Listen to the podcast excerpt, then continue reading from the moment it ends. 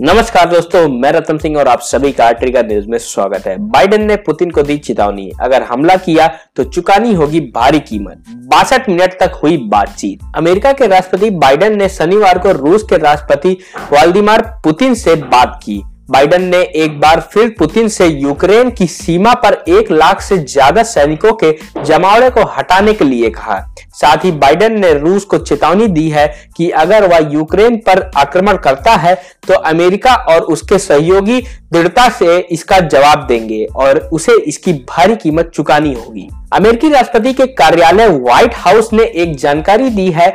जानकारी के अनुसार बाइडेन ने पुतिन से कहा, आक्रमण का अंजाम व्यापक मानवीय पीड़ा होगी और रूस की छवि धूमिल होगी। साथ ही बाइडेन ने पुतिन से यह भी कहा कि अमेरिका यूक्रेन पर कूटनीति जारी रखेगा, लेकिन अन्य परिदर्शकों के लिए भी समान रूप से तैयार है। यूक्रेन संकट के बीच रूसी राष्ट्रपति व्लादिमीर पुतिन तथा अमेरिकी राष्ट्रपति जो बाइडेन के बीच फ़ोन पर बासठ मिनट तक बातचीत। दोनों नेताओं के बीच बातचीत तब हुई जब जो बाइडेन के राष्ट्रपति सुरक्षा सलाहकार ने खुफिया सूचनाओं का हवाला देते हुए आगाह किया कि रूस कुछ ही दिनों में और बीजिंग में चल रहे शीत ओलंपिक के 20 फरवरी को समाप्त होने से पहले आक्रमण कर सकता है। गौरतलब है कि रूस ने यूक्रेन की सीमा पर एक लाख से ज़्यादा सैनिकों का जमावड़ा कर रखा है और पड़ोसी देश बेलारूस में युद्ध अभ्यास के लिए अपने सैनिक भेजे हैं। हालाँकि रूस लगातार इस बात से इनकार करता रहा कि वह यूक्रेन पर आक्रमण करने वाला है। शनिवार को व्हाइट हाउस ने कहा कि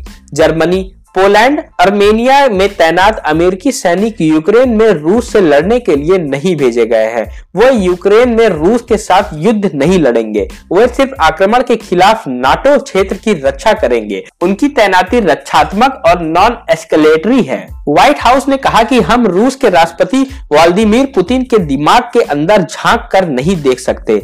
हम उनके फैसलों और इरादों को लेकर अटकलें नहीं लगा सकते। हम हर परिस्थितियों के लिए तैयार हैं। अगर वह कूटनीति का रास्ता अपनाना चाहते हैं तो हम उनके साथ हैं। अगर वह आगे बढ़ना चाहते हैं तो हम निर्णायक रूप से जवाब देने के लिए अपनी सहयोगियों के साथ मिलकर काम करेंगे। व्हाइट हाउस ने कहा कि जिस तरह से पुतिन ने अपनी सेना का निर्णय किया और उसे यूक्रेन में तैनात किया इंटेलिजेंस के माध्यम से जो संकेत हमें मिले हैं, उनसे स्पष्ट है कि रूस से सैन्य कार्यवाही करना चाहता है। और यह काफ़ी जल्दी हो सकता है।